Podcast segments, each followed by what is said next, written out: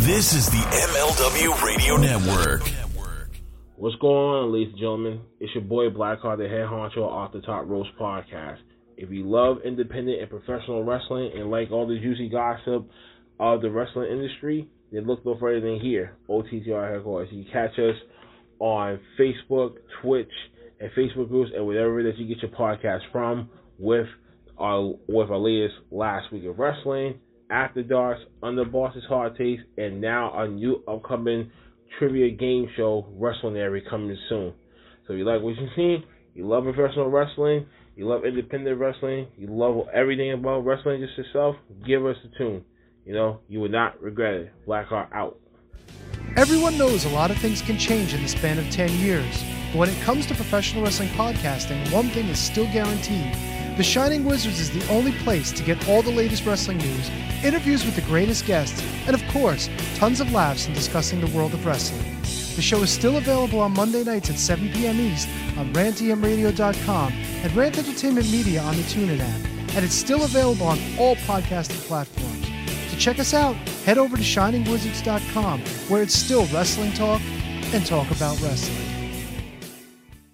Good morning, good afternoon, good evening, and good night. My name is Thomas, and what's your name? Oh, I'm Alan. Alan. Oh, yeah, yeah, Oh, yeah. yeah. We're brothers. That's right. Yeah. Yeah, I forgot Got the that. mother, same mother and father.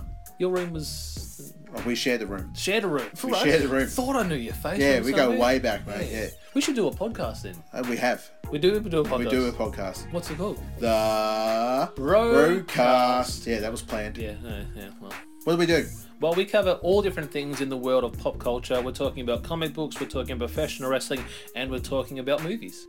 Go back and watch classic retro wrestling events, the likes of WWE, WCW, and if you do like that, you can check us out on Apple iTunes, also on Podbean, Anchor, and on Podknife. Also, check us out on Twitter at the Brokast. That's B R O K A S T. Nearly stuffed up the ending. no, it's all right. Good on you. Yeah. Instagram also at the Brokast Podcast. Remember, we don't spell it with a C. We spell it with a K. So, mate. Take it easy.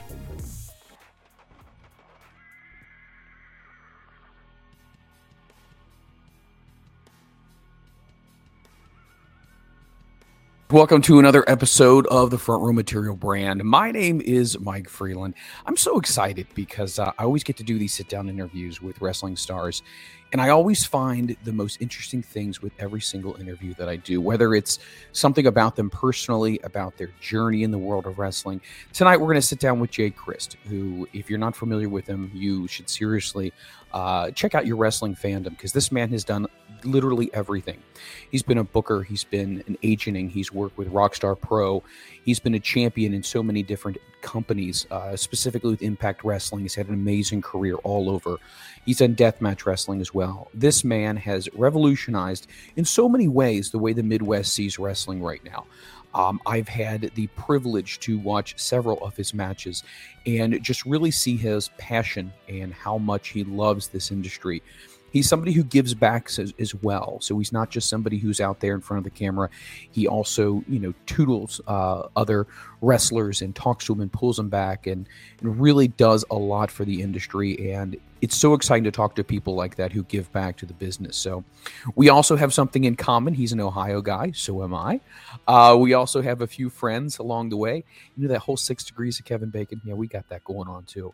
So without any further ado, Jake, how you doing, buddy? I'm doing wonderful. What a great introduction. Wow, that was that was amazing. Well, I tell you what, I am so honored. Being a podcaster, you know, this is about as close as I get to actually being in the wrestling industry. And I think getting to talk to the wrestlers and hear what they have to say, their journeys, their experiences, their moments, it it almost is like you can live vicariously. And you had such a stellar career so far, and you're still going strong, and you have such a great following. So let me kind of ask you this question. This is usually my first one. Why in the world did you decide, hey, you know what? When I grow up, I'm gonna do wrestling? I think I just, you know, fell in love with it just like any other uh, child uh, growing up in the mid 80s. Uh, I was born in 84, so uh, kind of dated myself there, didn't I? but um, yeah, just growing up and then, you know, uh, early 90s, the mid 90s, and then uh, the Attitude Era was just amazing. uh, falling in love with guys like Shawn Michaels, Bret Hart, um, and you know even even earlier than that, Macho Man and Hulk Hogan. I was a Hogan kid. I'm not gonna lie. I love I loved Hulk Hogan. That's that's what got me into uh, to wrestling when I saw him uh, body slam Andre the Giant. It was it was a big shock, and then I seen the Macho Man, and it was just complete over because I was just infatuated with the Macho Man. Yeah, That's really good. thanks. So, growing up and, and being a wrestling fan, can you tell me about the first memory of a of a live event? And Uh, uh, Um, my my first memory was ECW Heatwave uh, '98 in the Hara Arena. in Dayton, was- Ohio, oh my! What a way to break into live events. that was just it. Me and me and my buddy uh, Kenny, we called him Skinny Kenny. Uh, we were wearing our Psychopathic Records uh, Letterman jackets, and uh, Sandman came by, threw a bunch of beer on us, and we were we were hooked ever since. Yeah, there's something really interesting about the 90s as far as wrestling fans go because it was kind of phasing out of the real gimmicky kind of thing and it, became very real, right?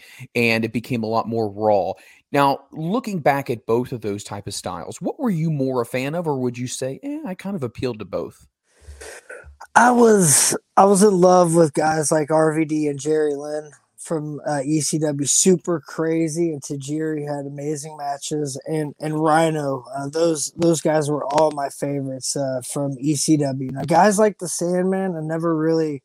Um, never really enjoyed you know as much just because i felt like he you know he, he was kind of one of those guys that looked like he was a fan that should be you know that shouldn't be in the ring but he could still do some cool shit don't get me wrong but you know uh, i just i like the guys that can go in the ring. Uh, then when i you know picked up training and stuff i you know uh, studied guys uh, like eddie guerrero and you know uh, dean malenko jamie noble. Oh, jamie noble was great.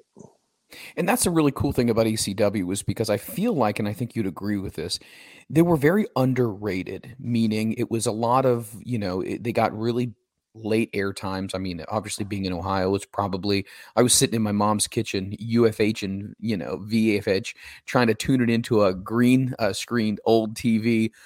But Yep. there's, there's so many people who, who really paved the way for wrestling and became huge names after they left ECW. So, do you have a favorite ECW match or moment or anything like that from your fanhood?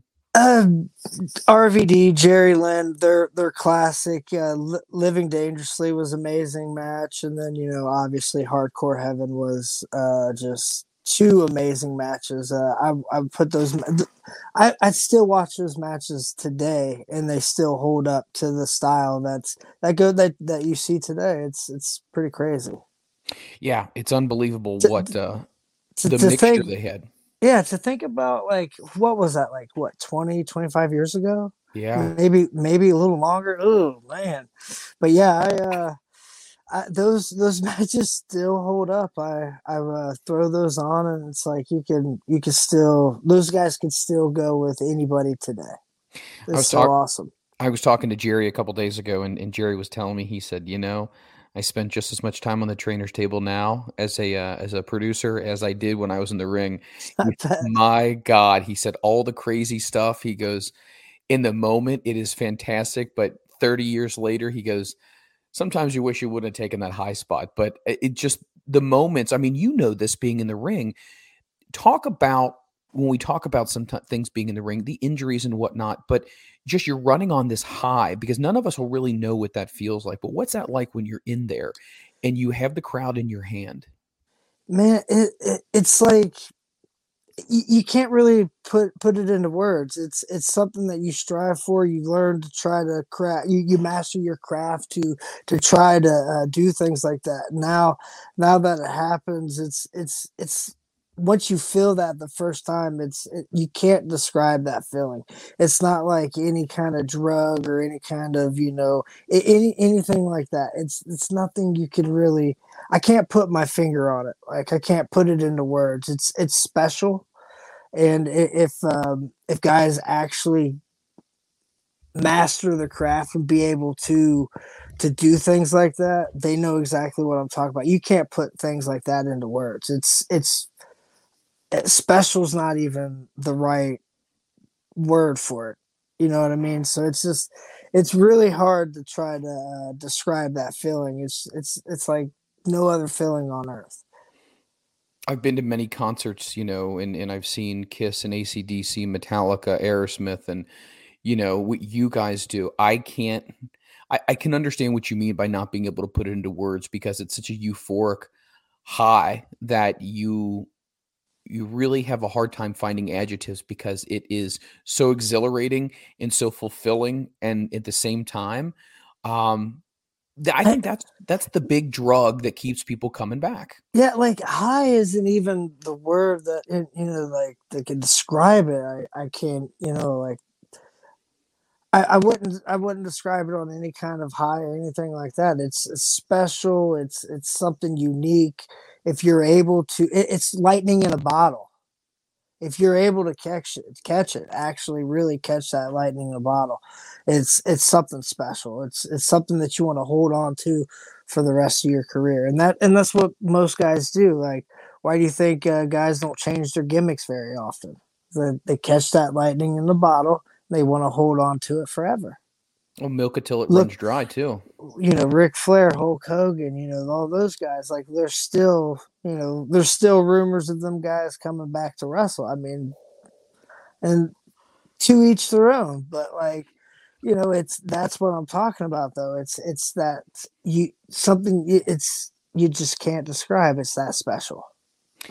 So you're growing up and you're loving wrestling. You're watching ECW. You go to the Hara arena at, at what point in time was it, or, maybe it was just kind of a culmination when you said to yourself, "I could see myself doing this," or was it somebody said something to you like, "Man, you're such you're such in you're so into this, you should do this."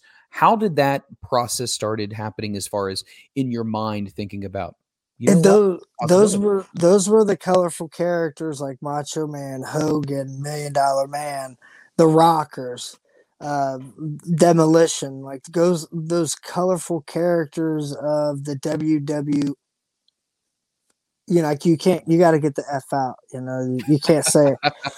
You, i'm sorry i'm sorry that's a little joke yeah, that was me bleeping myself i noticed that. But yep. anyway but anyways uh being you know growing up uh, in in the early 90s uh being that system i just saw those colorful characters I, I, I looked up at my dad at five years old and I said, I want to do this. And luckily, uh, I had a cool dad and was like, "Yeah, you sure can, buddy." You know, and like, I, I don't think I, he probably thought I was bullshitting him. but but you weren't. You followed sure through was. with it. Right, right. So, how did you end up finding a, a, school to train at? How did that process go? And then, how did you end up with uh, with HWA? That is a long, crazy road. Um, whew, all right, so uh, started out like normal kids do, backyard wrestling. Um, that grew into something huge. Um, there was a few backyard like little like kids like getting like in different areas of uh of uh New Carlisle, Ohio where I grew up. Um so like we had our little uh thing in like the New Carlisle area and then like the little uh like woods. It was in a barn. These these other kids were uh having their shows so uh, we got kicked out of like every single backyard that we had. This was like every single kid that was on our roster. We had a show there. Only one show got kicked out. We went to every park in New Carlisle. We got kicked out, and then uh, luckily, uh, you know, uh, word uh, word uh, passing word through school uh, we found out about these uh, kids wrestling in a barn. Ended up being uh, this kid named dustin rays and um, ended up becoming really good friends with him. Uh, we ended up just showing up in the middle of their show true bark backyard uh, fashion. They were cool enough to let us wrestle each other, and then afterwards we kicked it, and it was awesome. Um, then that grew from like just like um, little crappy string ropes on like this little area of like uh, where you'd feed the like the hogs or the pigs, you know, like the pig pen.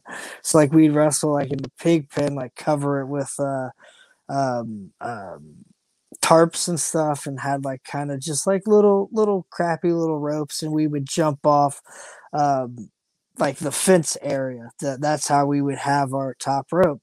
Um, but um, then we all saved our lunch money together uh, when we got into high school, and uh, we we built our own ring and welding class because we went to a. I, I shit you not. It was called Outlaw Championship Wrestling in Yellow Springs, Ohio. We went to their show, begged them to tear down their ring, and uh, you know, like most uh, independent wrestlers, they're like, "Yeah, let these let these marks tear this ring down." But we were tearing the ring down, but we are you know, writing the blueprints down. You were reverse engineering at this. Po- Holy crap! So like we we took those blueprints and we we put all our money together. We uh, built our own ring and welding class, put it in Dustin Ray's uh, barn, and uh, my cousin was like a big prom- like he was we didn't even know but he was like our big promoter at the time and uh, he started uh, putting a bunch of stuff uh, out on like again i'm dating myself uh, chat rooms. Yeah. uh, so he'd, he'd throw all our stuff on chat rooms and uh, News Center 7 uh, and dayton picked up the story because they were doing backyard wrestling and they asked if uh, we'd love to be a part of the story. We said yeah they came in and like saw how professional it was because we had smoke machines, we had uh, uh, an actual actual entranceway, we had like uh, 200 people there in this little barn. Uh, it was insane. It was it was awesome. Um, uh, we had our own merch. Like we we charged like two or three bucks to get in because we we would always tear up our tarps with our hardcore wrestling matches, being ECW kids. Uh, but uh, they came in and actually put us over, and um, um, our announcer, his name was Derek Styles. Derek Styles is up in the chicken coop doing the commentary for us. Um, his mom was uh, at a church, and after the service, uh, you know, like most church, the the groups get together, and uh, she this this guy goes, man, I saw this uh, special in the news about these kids in New Carlisle in wrestling. I really wish uh, I knew how to get a hold of them. I they, they have such raw potential. Um, she goes, my son's best friends with those kids. I could put you in touch with those those kids, and she put us in touch with them. He came, uh, watched us uh, do. We did like a match of peace for him, and he goes, um, "I'll tell you what, guys. Uh, his name is Bill Kovaleski. He goes, uh, I'll train you guys for free if you uh, wrestle for me for free for two years." So Oh, we said, "So where do we sign up?" I I started when I was uh, uh, 15 years old. Hold on. Pause in the story. Pause in the story. Started training at 15. All of this is happening at before uh, at 15 years old. I mean, Yeah. creating these rings, getting the merch, doing all these things, working really hard with all this, making the ring and welding class. I mean, eh, did you feel like, man, we're really starting to get some traction because that's a lot of work for kids as young as you were? You know, it didn't even seem like work. We were just all striving and working together to to wrestle, because that, that's what we thought uh, what wrestling was. We didn't know what like we, we knew what independent wrestling was, but we really didn't know. No, like we just thought like backyard wrestling, and then we'll get to OCW, and then we'll get to WWF eventually. Uh, but that that's exactly kind of how the mindset worked at like 14 15 years old because I, I was doing i was getting all that ring and stuff together at uh, 14 i was yeah i was uh, i was 15 when i started training with bill Bill was trained in the Monster Factory by Bobby and Charlie Fulton, and uh, Oh wow. uh, he actually never got his uh, his show off the ground. Uh, so he trained us for free for two years in this barn. I was 17 when I had my first show for Big Jim Hutchinson in Piqua, Ohio, the Piqua Fishing Games. Uh, it was an outdoor event, and uh, it, the the locker room smelt like catfish because you literally you pulled the fish out of the lake, you came and you cleaned it, and they cooked it for you right there. That's where we changed. Right there was our locker room. Goodness gracious. So and you I spent hate fish. really? You're hate- not you're not a fish guy? Ah. Oh, uh, so can I assume you don't you don't fish for sport either then, huh? No, no. I, No. Well, I mean, like I'll I'll go hang out with uh, some fellas, you know, and maybe throw a pole in there. But I mean, I I'll catch and release. But it's Yes. even that is just you know it's pretty nasty and uh, gross. So you're you're doing all this stuff. You you're 15 years old, as we said before. You train for two years. You're 17 years old now. At this point in time, do you feel like you've really kind of come into yourself? Like, how much do you feel like you grew from the time when you started training at 15 with him all the way to 17? Or do you feel like, you know what, I still would have gotten to this point even had I not met him? No, no, absolutely. That definitely fast tracked it. But uh, I was I was still a junior in high school. You know, like uh, doing independent shows. Uh, so uh, I, I ran around for a year just locally independent. My third independent show for Outlaw Championship Wrestling, the the company we got the blueprints of the ring from. Uh, I I ended up winning their light heavyweight championship. Was my first ever belt I ever won. I thought it was the coolest thing because it was a red strap, and I, I I walked around high school with it the next day, thinking I was the coolest guy. Was there a lot of people in, uh, in your inner circles you ran with in high school that were wrestling fans as well, or was that more of a, a niche type of thing? that we we were all just juggalo wrestling kids. that's that's who we ran around, and there was probably like good 20 25 of us in this little town in new carlisle because it's a tiny tiny town. Um but like we were the outcasts of the kids. We had our own little you know uh you know group that no one you know was like oh leave those wrestling juggalo kids alone because they we had our like you know then the handheld video cameras were really big. So like we we uh put all our backyard wrestling stuff on uh, video and like compilation and we would just pass around the school just just to be like you know those are kids those are kids not don't fuck with those kids over there So they ain't nothing to mess with Outside of move sets, what was something that you originally taught during that very first two year training session? Was there anything that you you took away and you said, "Man, that really makes a lot of sense." I'm I'm really glad that I got that kind of Mm. wisdom at that time. Hitting the just taking bumps learning how to bump properly because i mean uh backyard wrestling for three or four years you didn't i didn't know how to protect my head or anything like that or not put my elbows or arms down. So uh that was like right off the bat that hitting the ropes because i hit the ropes wrong i hit them off the left instead of the right uh uh but like another thing that i took big that i still remember today to this day not only the collar and elbow uh, tie up, but the uh, drop toe hold. The way he uh, taught us a drop toe hold was just mind blowing to me and awesome. So like Bill, Bill was awesome in the sense of like after he got done with his lesson, uh, he would he would let one of us uh, pick out like a move and he would teach us how to do it. And like I remember being the first because I was like. Uh, I was the star of the class. I was I was the the guy that I was, I was ducked to water, and uh, he uh, goes, "All right, uh, all right, John. You know what do you what do you want to wear, uh, learn today?" And I go, "Missile drop kick off the top rope."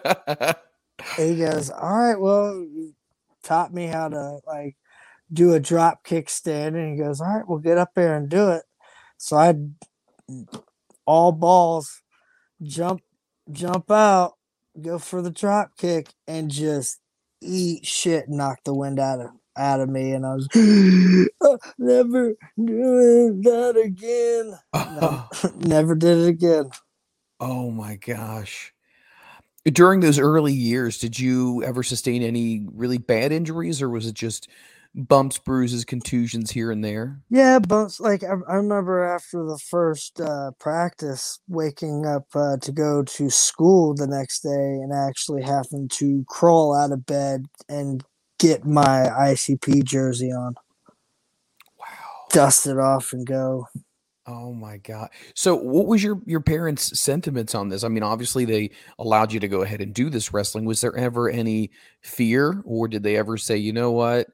You know, you take it easy out there," or did they just say, "You know what? This is what you love to do." Some kids like to play basketball or some kids like to play lacrosse or whatever. This is your thing. Or was there any trepidation?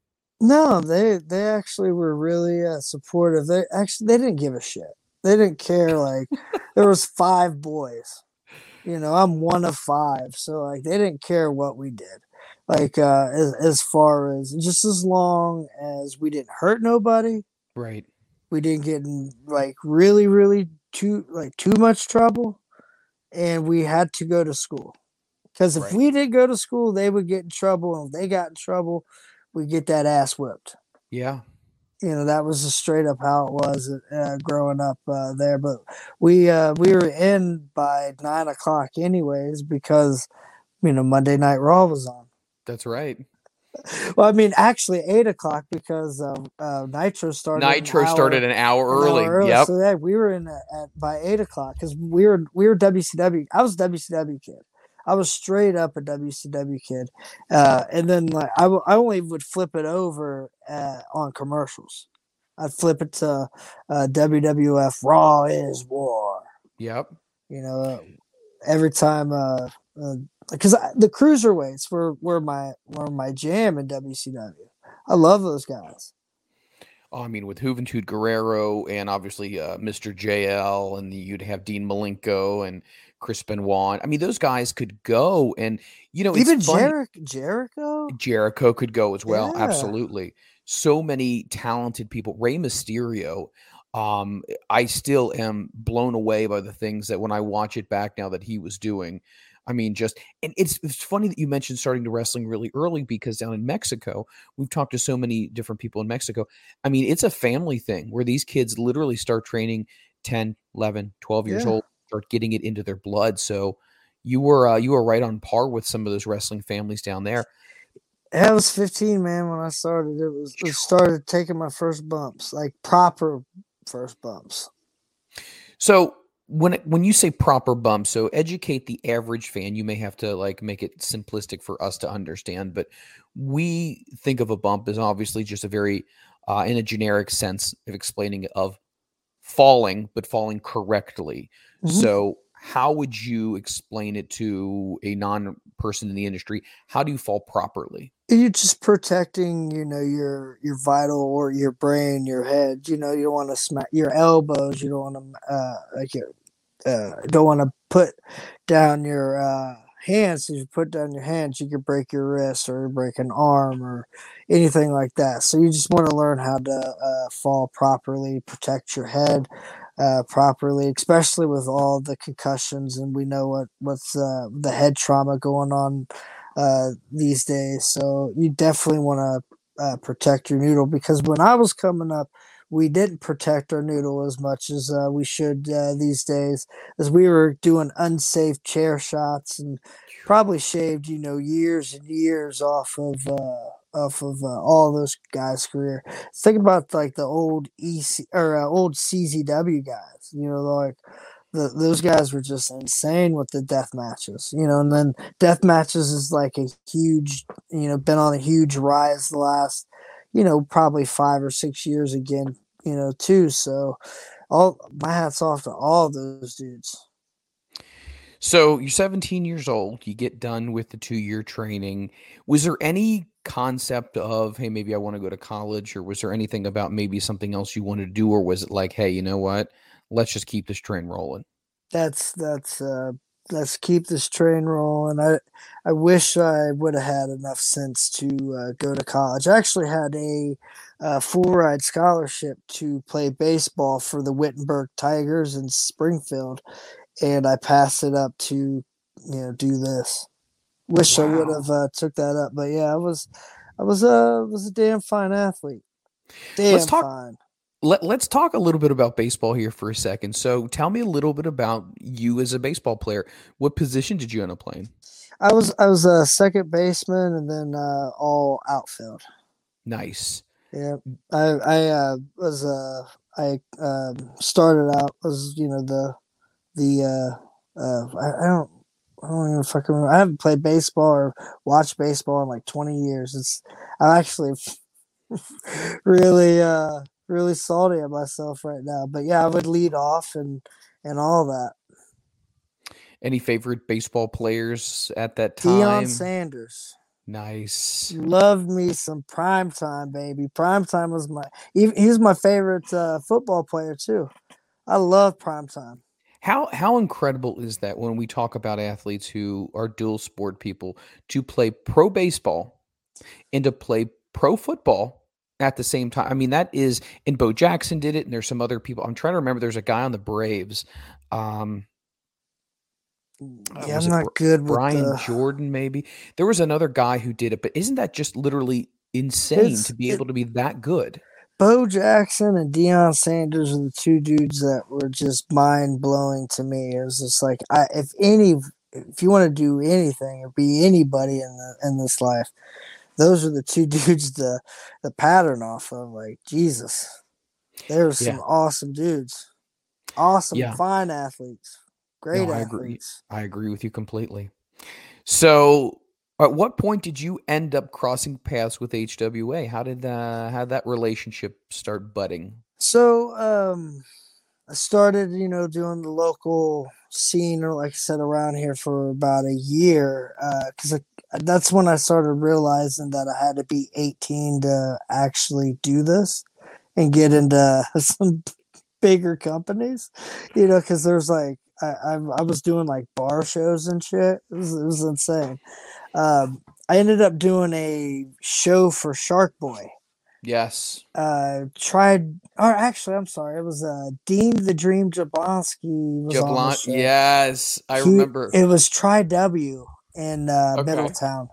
Uh it was right before BPW, right before uh Shark Boys, Buckeye Pro Wrestling. yep. Uh but um uh Tri W uh, I was I ended up getting on that show and Cody Hawk was uh, on that show and he just bought the company from uh, Les Thatcher. Surfer. Yep. Yep, and he come and he comes up and after the match he goes, uh, "Hey, do you want to? We we do these Tuesday night uh, uh, Tuesday night showcasings. He, he you know put it over and said, "Do you want to, you know, come come wrestle?" And I was like, "Fuck yes, I do." It's like two year. I think it was a yeah, it was a six six months prior to that. I tried to get into HWA, but I was still in high school. Uh, and they're they're like, uh, you should uh, you know come through our training program. Like you have some decent fundamentals, but like you still need to be trained properly. Uh, and I was like, okay, cool. How much will that cost? And they were like, uh, twenty five hundred dollars. I was like, absolutely not. wow. So I'm a poor kid still in high school from Dayton, driving 45. I skipped school to do like a tryout in front of Les Thatcher. He told me the best thing that ever could have happened to me and this business is if my mother would have swallowed me. Oh, whoa, whoa. That's uh that's mighty intense. Yeah, that's what that's, that's what he told a uh, 17 and a half year old still in high school. That's that's I was just like, oh, okay. So Oh, No joking there? no joking. No just No, he was he was hot. He was very very salty that I was uh, in his ring. Like it was a it was a bad time. So uh, uh, when when I finally got on that Tri W show, and Cody invited me to HWA, it was like it was a huge win for me. Huge win because they didn't even recognize me, you know, like that year or six. It, was, it may have been a year, but uh, it was like a year to six months uh, that they were just, you know, telling me, you know, that horrible, horrible thing, you know. So yeah, it's I've I've worked hard though. I take stuff like that and I I just use it and I work hard, extra extra hard uh, as motivation. You know, motivation, baby. Wow, unbelievable. I mean, you know, it's it's interesting because I think in a lot of situations, if somebody heard something like that in whatever profession they're in, that could really demoralize somebody. That really could say, you know what, man, this person's in this industry and they do not think that highly of me. But then you have other people like yourself who don't internalize that and they say, you know what, screw that. I'm going to keep going. I'm going to show you that I'm worth it. And uh, obviously, you've done it uh, for for a long time now, so you've got to feel good that you got you, you got the kudos at the end because guess what? I'm still here. Well, absolutely, and and it's also it, all the way from high school, like walking in with the uh, OCW light heavyweight championship around my shoulder my I would have a teacher. His name was Mr. Husick, who was my math teacher. He uh, he told me, uh, you know, uh, you should probably do some more realistic things and like play football versus you know that wrestling stuff. You know, I know that's what you're into, but you should you know probably play football for the Tecumseh Arrows instead of doing what you're doing. I was like, nah, nah, I think I'll I think I'll continue to do this wrestling. You see this belt? You see these you see these jewels? see these jewels on here that I gotta glue back on? You see that, Mr. Husick? I'm living my dream. But yeah, I had I've always had uh uh people always, always uh count me out. So I'll just I'll they can continue to count me out I can continue to prove them wrong. You mentioned something, guys. It's just triggering memories here. Chet the Jet uh, Jablonski. Was there a guy? Do you remember a Brock Guffman by any chance? He was a Absolute. manager. I still talk to Willie. Okay, yeah. let me let me tell you about this, bro. Okay, so I'm going to share a little bit of story really quick with you. So this was back in 2000. So I'm even older than you are. You look way better than I do. I, I mean, my parents should have never gotten together. Look look look what happened when they wear a condom, guys. Wear a condom. Um, sex. Exactly. So in 2000, I got into wrestling. I started writing scripts for WWE. I would write full length on a word processor, That's and I would awesome. I would send them out weekly. Kevin Kelly called the house and wanted to know if I was a former wrestler looking for writing gigs.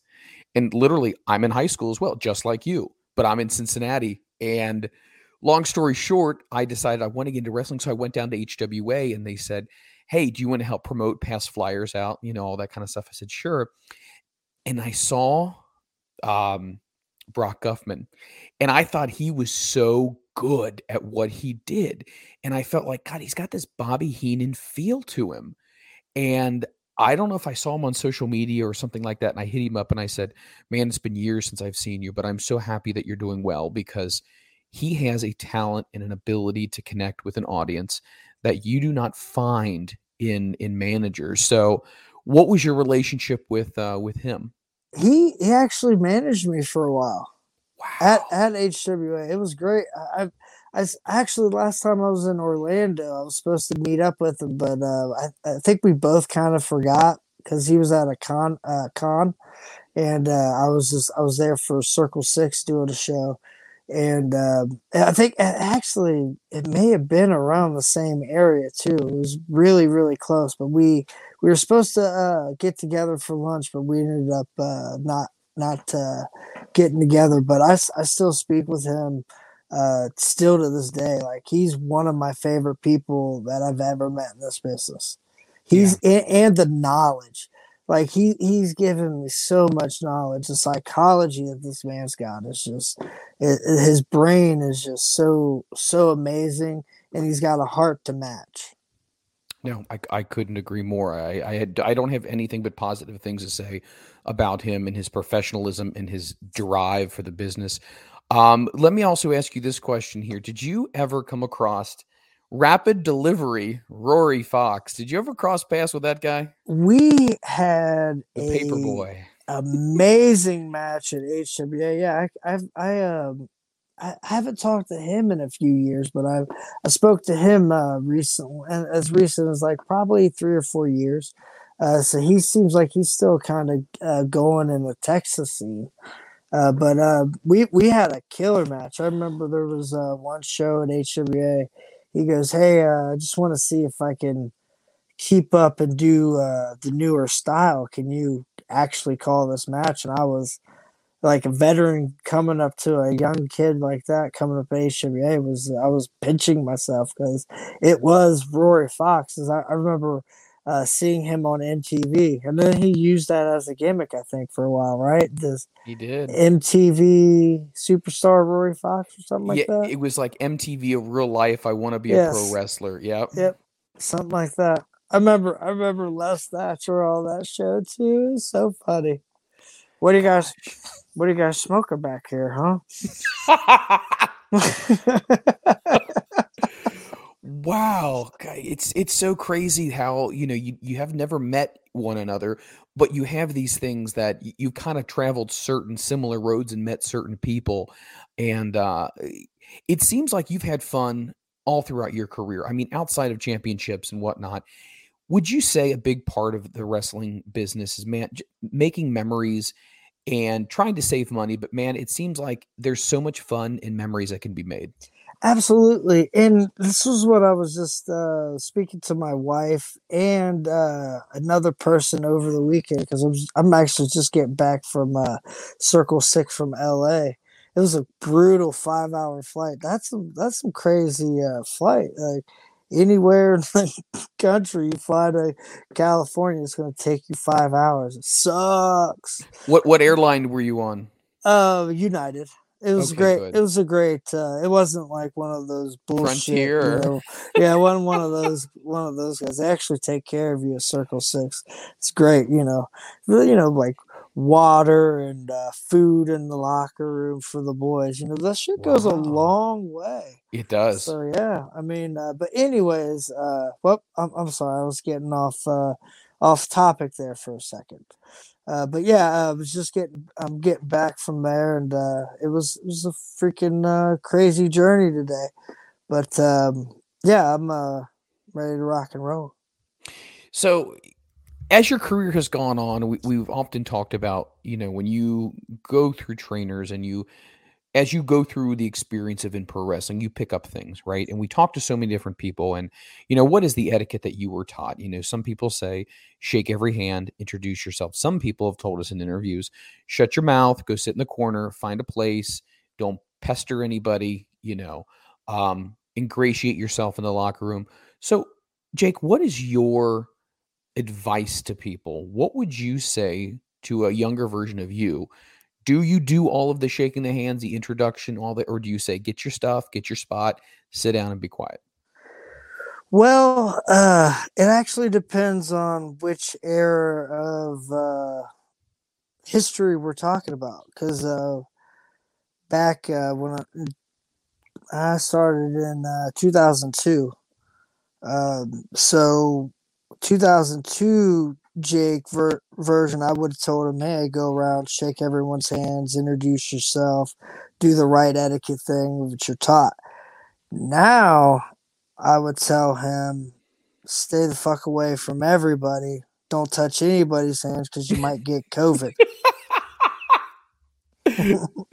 Make sure you, you bring some Purell with you as well. yeah, um, it's completely changed, man. Um, when I first started, you you shook everyone's hand. You introduced, you know, yourself, especially uh, to the promoter. You know, the guy you're working. Um, it was just it was the etiquette, um, and you're also thinking. Um, the, the reason behind the handshake is you know you're you're thanking the star for the house. You're thanking all the boys for the house that's you know going to come and, and it's, it's such a weird, odd uh, thing that I, I think it should just be done away with because a lot of people don't understand why it was done from back in the day and now you know like i said when when you got things like covid floating around like i don't want to i don't want to you know touch every single person's hand. Like I give a nice little ultimate warrior nod, like, hey, how you guys doing type thing. Like and it's nothing disrespectful or anything like that. It's just, you know, like I don't want to get sick. No, and I mean this is your livelihood. I mean, you're an athlete. You cannot get sick. If you get Yeah. sick, you don't work.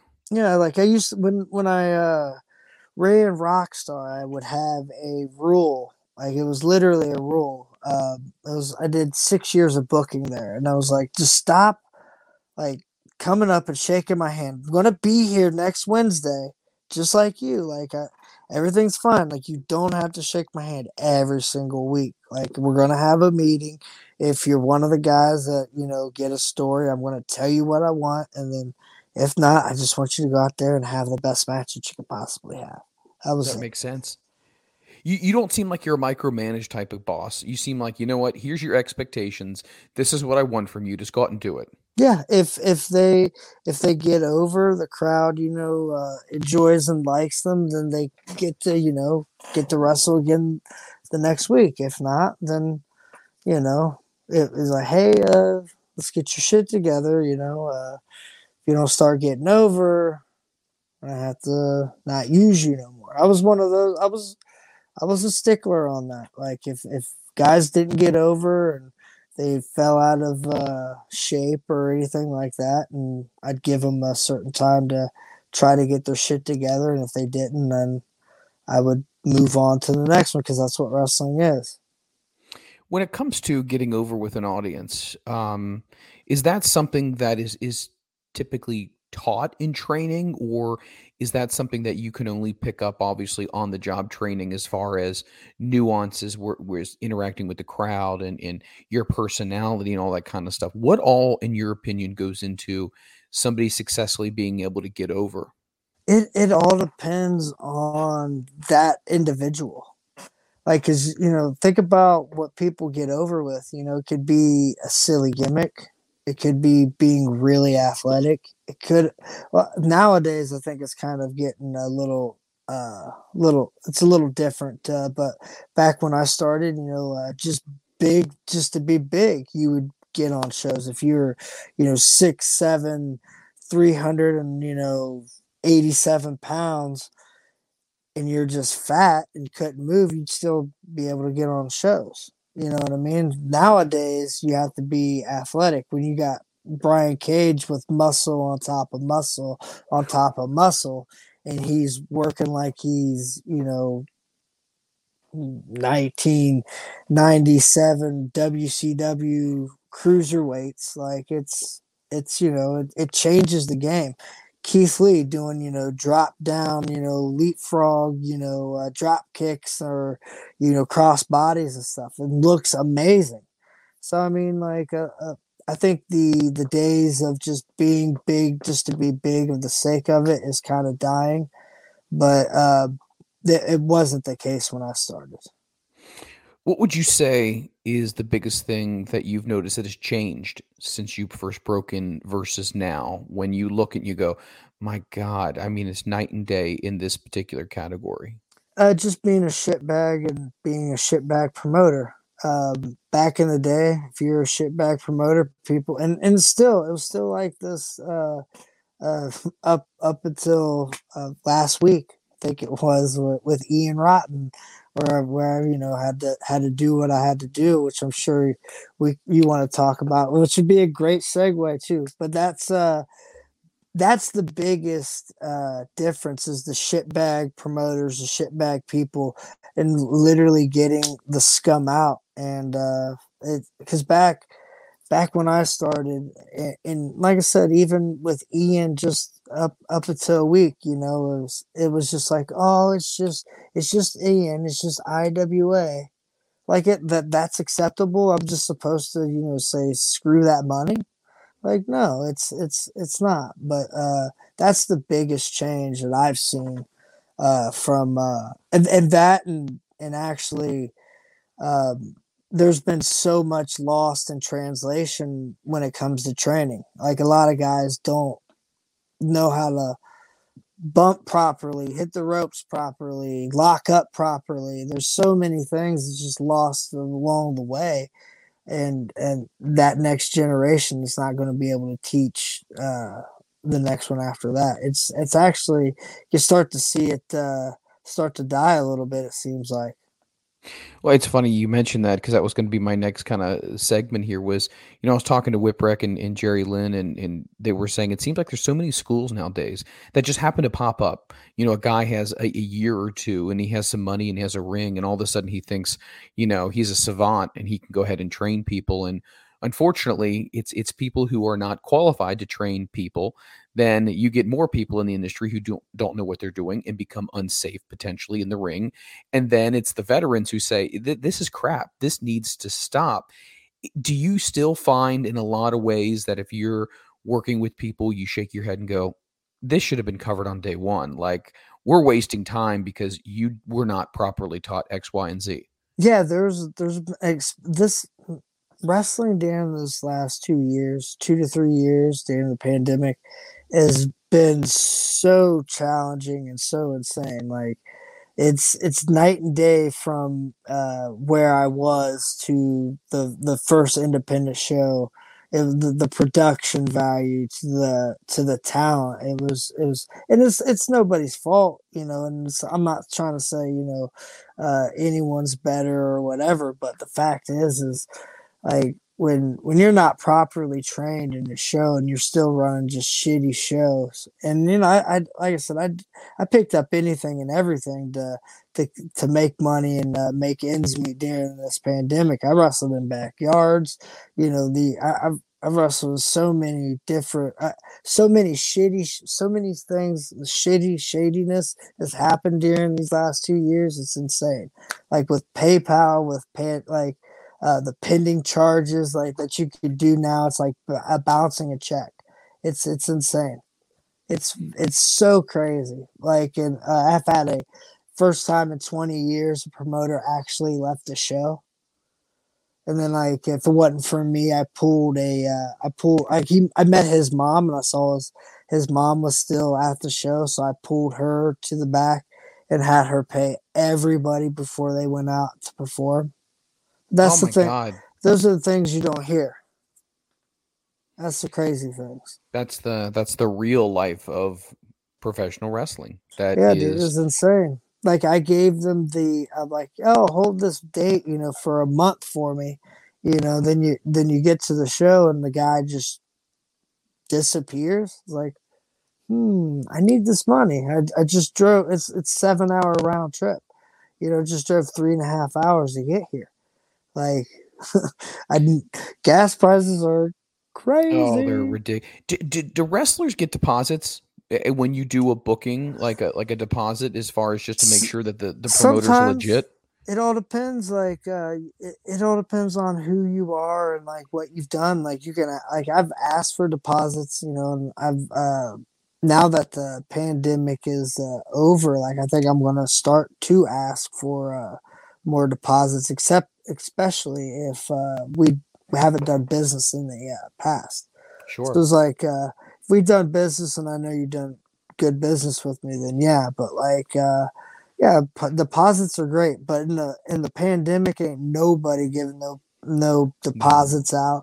Like you had to work for you know double and triple of less than what you know my paydays were. So it was literally going. It was like being 18 years in at that time, literally going all the way back down starting over. So it's like I'm back just like two years in wrestling, it seems like.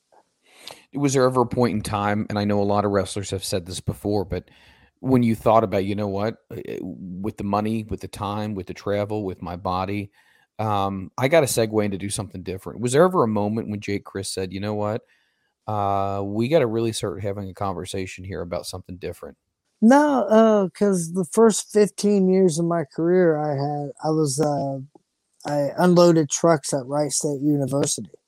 So, like, I literally had a nine to five working Monday through Friday and then wrestling the crazy schedule that I wrestled. That's when I was doing Japan and Ring of Honor and all this, like all this crazy. I was having a crazy ass schedule. It was like wrestling three to five days a week on top of working five days a week. Because I, I, had a like my my first my oldest uh, daughter's 18 Mm-hmm.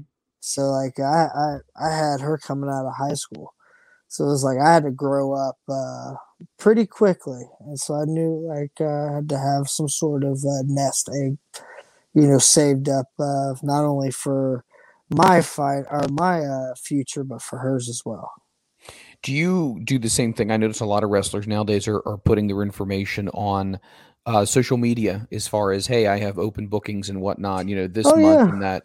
Yeah, you have like uh, like again, you know, like it's like I started, you know, all over again. So it's like you know, you, you kind of see what other other guys are doing, and I I uh, did that during the pandemic and filled all my dates. You know, and if I if I have cancellations, like I'll I'll make a little graphic up real quick, you know, on, on my phone and be like, hey, cancellations suck. You know, please tag, you know, a promotion also Phil Stamper. He's like he's amazing at what he does. He uh he puts uh together a uh a uh, newsletter of like everyone that's running the dates that they're running. So you can literally and their information. So you can literally click on their information, it'll pop up like their Facebook page and you can say, Hey, got this date open. What's up? Sal Vandini want to wrestle? Warrior Wrestling is really good. That's actually a, a high school principal, I believe. Yeah, man, I've worked uh, for I've worked for AAW and Danny for like 15, 16 years. Wow. Deathmatch wrestling, that has become very popular. And for I never knew a whole lot about it, I'll be honest. And then I started watching a little bit of it. I think Vice had a, uh, a special, and I want to say it was Casanova Valentine who actually did that. And he was talking about all the different aspects that go into it and the dangers.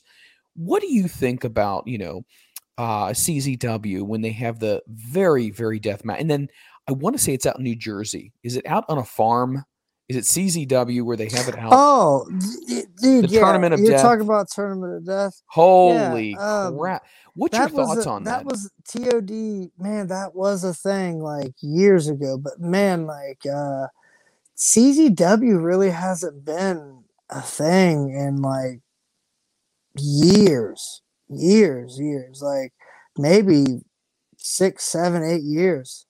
Like um yeah, they they've they've they've kind of it kind of like uh, those guys were awesome. Uh, bust their ass, and I love deathmatch wrestling. I do deathmatch wrestling. Uh, well, and that's uh, what kind of brought me to that. Like, yeah, no holds barred. Uh, do some stuff for them. Uh, do some stuff for uh, RPW in Detroit. Even does a little deathmatch stuff here and there. Uh, IWA have done. I've done some death matches for them, but uh, yeah. Uh, uh, CZW just hasn't been a thing with death matches, I don't think, from a long time. I think they're actually just now starting to kind of uh, uh, shake the cobwebs out because they, they were out and out for the count there for a while. So they're yeah. they're like using the ropes to pull themselves back up, it seems like. I think they're doing like some studio shows here and there, but like um uh CZ yeah, CZW's just kind of, you know, crap, but uh, uh, the all those other death matches, man, like ICW no holds bars to shit. So how do, how does one when they've been wrestling, uh, all of a sudden say, you know what, I'm going to go and, and do some death match, the glass, the barbed wire. I mean, all that is legit, and there is inherent dangers because anything literally could happen. So take me through your thought process here. How did you decide you wanted to do death matches? And was there any scary moments you're like, ooh, we got out of that one pretty lucky on that? Uh any any death match I'm in, I that I walk out, I uh, go, ooh, pretty lucky on that one, especially if it involves. Uh, all right, um, I was actually just talking with a couple, uh, a couple of my colleagues about this, like what makes you know a death match a death match, like what weapons does it take? And they're like, oh, glass, and I'm like, yeah, okay, glass, you know. Some people would say barbed wire, but I, I think I agree with them. Any type of glass, I think you know, uh, uh, classifies it as a death match. And any time that I wrestle with glass and I uh, get to leave with my life, I thank my lucky stars. Um, but as far as getting into death matches, I've always kind of been into that hardcore death match uh, style. Um, I'm, I'm also a firm believer, like, it, as weird as this sounds, like, I'm a huge fan of Bruce Lee. And, you know, I think what made Bruce Lee so great is he learned, you know, all of uh, the styles and he created his own. And that's exactly what I'm trying to do with uh, wrestling, with uh, uh, with with everything that I've learned the last 20 years. You know, I could I could do anything and everywhere, anything, anywhere and everywhere. Uh, like Costa Rica, I, I could in lucha libre, I can do it. You know, uh, you want to have some crazy death matches in Germany, let's have some crazy death matches in Germany. You know, you want to have some strong style, hard hitting, you know, type shit. Let's let's do it. I can do it all. You want to have some uh, pure wrestling? Let's go. That's literally the the mindset uh, behind all of this. Is just trying to develop my own style that I could do anywhere and everywhere in the world and adapt to any anything. Adapt to people that don't even speak English. Well, obviously, language barrier is a big thing too. Um, but let me ask you this uh, before we wrap up the the death match stuff: Is there anybody who you feel like is amazing at death matches? As far as man, I really would like to get a chance to work with them because I think they get it. The la- the the two best death match guys in the world, hands down, right now, is John Wayne Murdoch and Alex Colon. There's no one else on this earth that could do death matches the way they could do them, and the, it's at the consistency at the level that they've done them for as long as they have is just mind blowing to me. But those two guys, uh, I've I've had matches and death matches with both those guys, and I would I would do it any day of the week. Wow.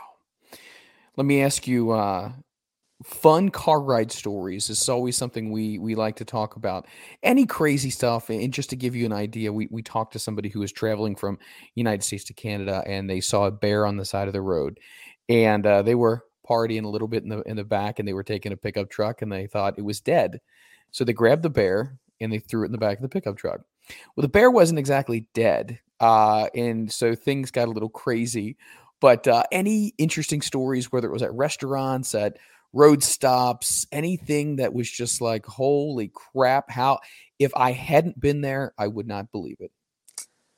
Yeah, just uh, literally a year ago on the 19th uh, was was one year anniversary. Me, my buddy Bobby, my right hand man, uh, he he goes on the road with me anywhere and everywhere now. And uh, this this older gentleman named uh, David Ashburn. Uh, we were traveling home from South Carolina. I was wrestling for PWX. We just got to uh, North Carolina border, and as soon as we passed into the North Carolina, uh, I see this blue pickup truck, this extended cab, um, and he had he was a headlong collision uh, with uh, with this pillar Oh my god! So uh, as we're everyone's you know rubbernecking and they're slowing down and it starts to catch on fire. So I tell Dave to pull over. It's like Ashburn, pull pull over, pull over, pull over. Like he starts to pull over. I run about three to four hundred yards uh, to this. At this time, it's this truck's engulfed in flames. Uh, this lady's out and she's screaming, "He's in there! He's in there! He's in there!" Uh, so I opened up the door that she was screaming at. Uh, there was nobody in there, so I, I go to the the uh, driver's side and I see a pair of feet staring at me, staring at me. So I grab him by his ankles and I pull him out of this uh, burning truck. And me and, and by that time, my buddy Bobby and Dave's there, and uh, Dave helps me pull him up uh, the uh, the hill about uh, forty or fifty yards, and that's when the uh, tires started popping, I literally thought that uh, the uh, the car was going to explode. I thought it was like going to be some like Terminator Two shit, where it's oh like oh my god, crazy shit. And uh, ambulance, police officer came. Um, rushed him off to the hospital. Uh, found out eight months later that he ended up surviving. So that was really awesome. And uh, yeah. yeah, that was that was the craziest uh, road trip story. If I wasn't there, I don't know what would have happened. Story Makes you makes you wonder you're at a certain place at a certain time for a reason. for sure. I was uh, was definitely uh, was I don't know like I was my fight or flight was on, and I was definitely fighting because I, I saw there was probably like a hundred or so cars just driving by watching watching this guy literally burn alive in his, in his truck. Uh, there was four or five uh, people on top of the hill that I actually pulled him up onto, just staring there uh, as I was as I ran up to the truck. So I mean, it was it was some pretty crazy, crazy stuff. Wow. Uh, You have definitely lived an exciting life, my friend. I mean, so many things, and you followed your dreams, and here you are today, having some great memories and great stories. Um, I know our time is is is winding down here, but let me ask you this: so far up to today, favorite memory of a favorite match so far in your career so far that you feel stands out more than anything else? That that's your that's your pinnacle moment right there. That you feel like, man, if I could get back to that point. winning the X Division championship against Rich Swann. Rich Swann's one of my best friends in this, in this phenomenally world. talented. and I'm just that moment in Canada, us rocking the house the way we rocked it. It was just it was so great. And you talk about eating the the crowd eating of the palm of your hand. That's the match that the crowd was eating out of the palm of our hands. And it was if I could go back and relive any moment, that's the moment I relive. Wow, it's exciting. Um, so many things that you've done. Like I said before, I would love more than anything else if uh, if your schedule ever permits it to do a part two because I have so many things I would love to get into and pick your brain and get your advice, your expertise on some things. But let me go ahead. I'm going to throw to you. It is plug omania, is what we like to call it. I like. Merchandise, social media, upcoming dates, all that kind of stuff. And we will make sure after this interview is uh, is airing, we can go ahead and continue to make sure that we post that so people know where to find you, where to get merch, and where your upcoming events are. Well, uh, hit me up on my socials, uh, Instagram and Twitter's the same at the Jake Crist. Facebook, you know, just Jake Crist. Uh, but um, I have some merch dropping soon. I'll have some uh, t-shirts. I'm going to get some eight by tens of the burning belts because I've I've uh, been hit up uh, a, a bunch about the IWA burning belt. So that I'm gonna- video was uh, sweet. I'm not going to lie to you. That was I appreciate that. That was that was lit- literally, and we could talk about this on part two if you want. But that was literally for the uh, the people that's ever been screwed over. Not only me. I mean, it took me getting screwed over to do this. I'm glad I was the one that had the balls to stand up and get this piece of shit out. But we'll talk about that next time. I was just about to say, you know what? The one thing that you probably know this as well. Uh, Jerry always says, you know what? If there's a table spot, tease it, tease it. Don't give there it to them. There you them. go. You know There why? You go. Make them come back again. There you go. But let's That's uh awesome. let's get some eight by tens and some uh, t-shirts. Hit me up on my socials. Very good. Awesome. Jake, you are a professional. You're definitely a legend, and it's somebody that I have enjoyed having this conversation with. We do a little bit different type of conversations than your typical podcast interviews, but you know what? It is so neat to hear where you were, where you are today, and all the amazing moments that have happened between. And we know this is just the beginning, and great things are going to be happening the rest of 2022. I appreciate that so much. Thank you. And, and- and this this was amazing. Anytime, anytime you want to do part two, just hit me up. Sounds like a plan, man. Talk to you soon. You take care of yourself. All right, peace. Guys, that's Jake Crist. I, eh, talk about just fun. See, this is the thing here. You can talk about so many different things when it comes to wrestling. Championships, you can talk about matches, you can talk about everything. But you know what's really fun to me is finding out the personal side of people. You know, the fact that he was a backyard guy, the fact that in high school, you know, in shop class, they were figuring out blueprints, how to make their own ring, the fact that he was training at 15 in a barn you know, just all of this stuff, getting to know his thoughts on etiquette in as far as wrestling is concerned, booking, how to get over, talking to people about that kind of thing. Uh, coming up in part two, we're definitely going to go into the whole IWA Mid South thing. We're also going to talk about ring gear as well. Well, we're going to talk about so many different things, but nothing but love to Jake Crist as he has been paving a way in pro wrestling for so many people for so many years, especially here in the Midwest. And new Carlisle guy to Cincinnati guy, nothing but love. And uh, continue to support Jay Crist. Guys, that is going to do it. We ran long today, but it has been so much fun. Once again, thank you so much for supporting the Front Row Material brand and our daily podcast, which is called Headlines. It's your one stop shop to find out everything that's going on in the world of professional wrestling so you can get back to your day. They are both available anywhere fine podcasts are made available. For everybody here at the Front Row Material brand, my name is Mike Freland. I will catch you next time. The world of MLW radio never stops.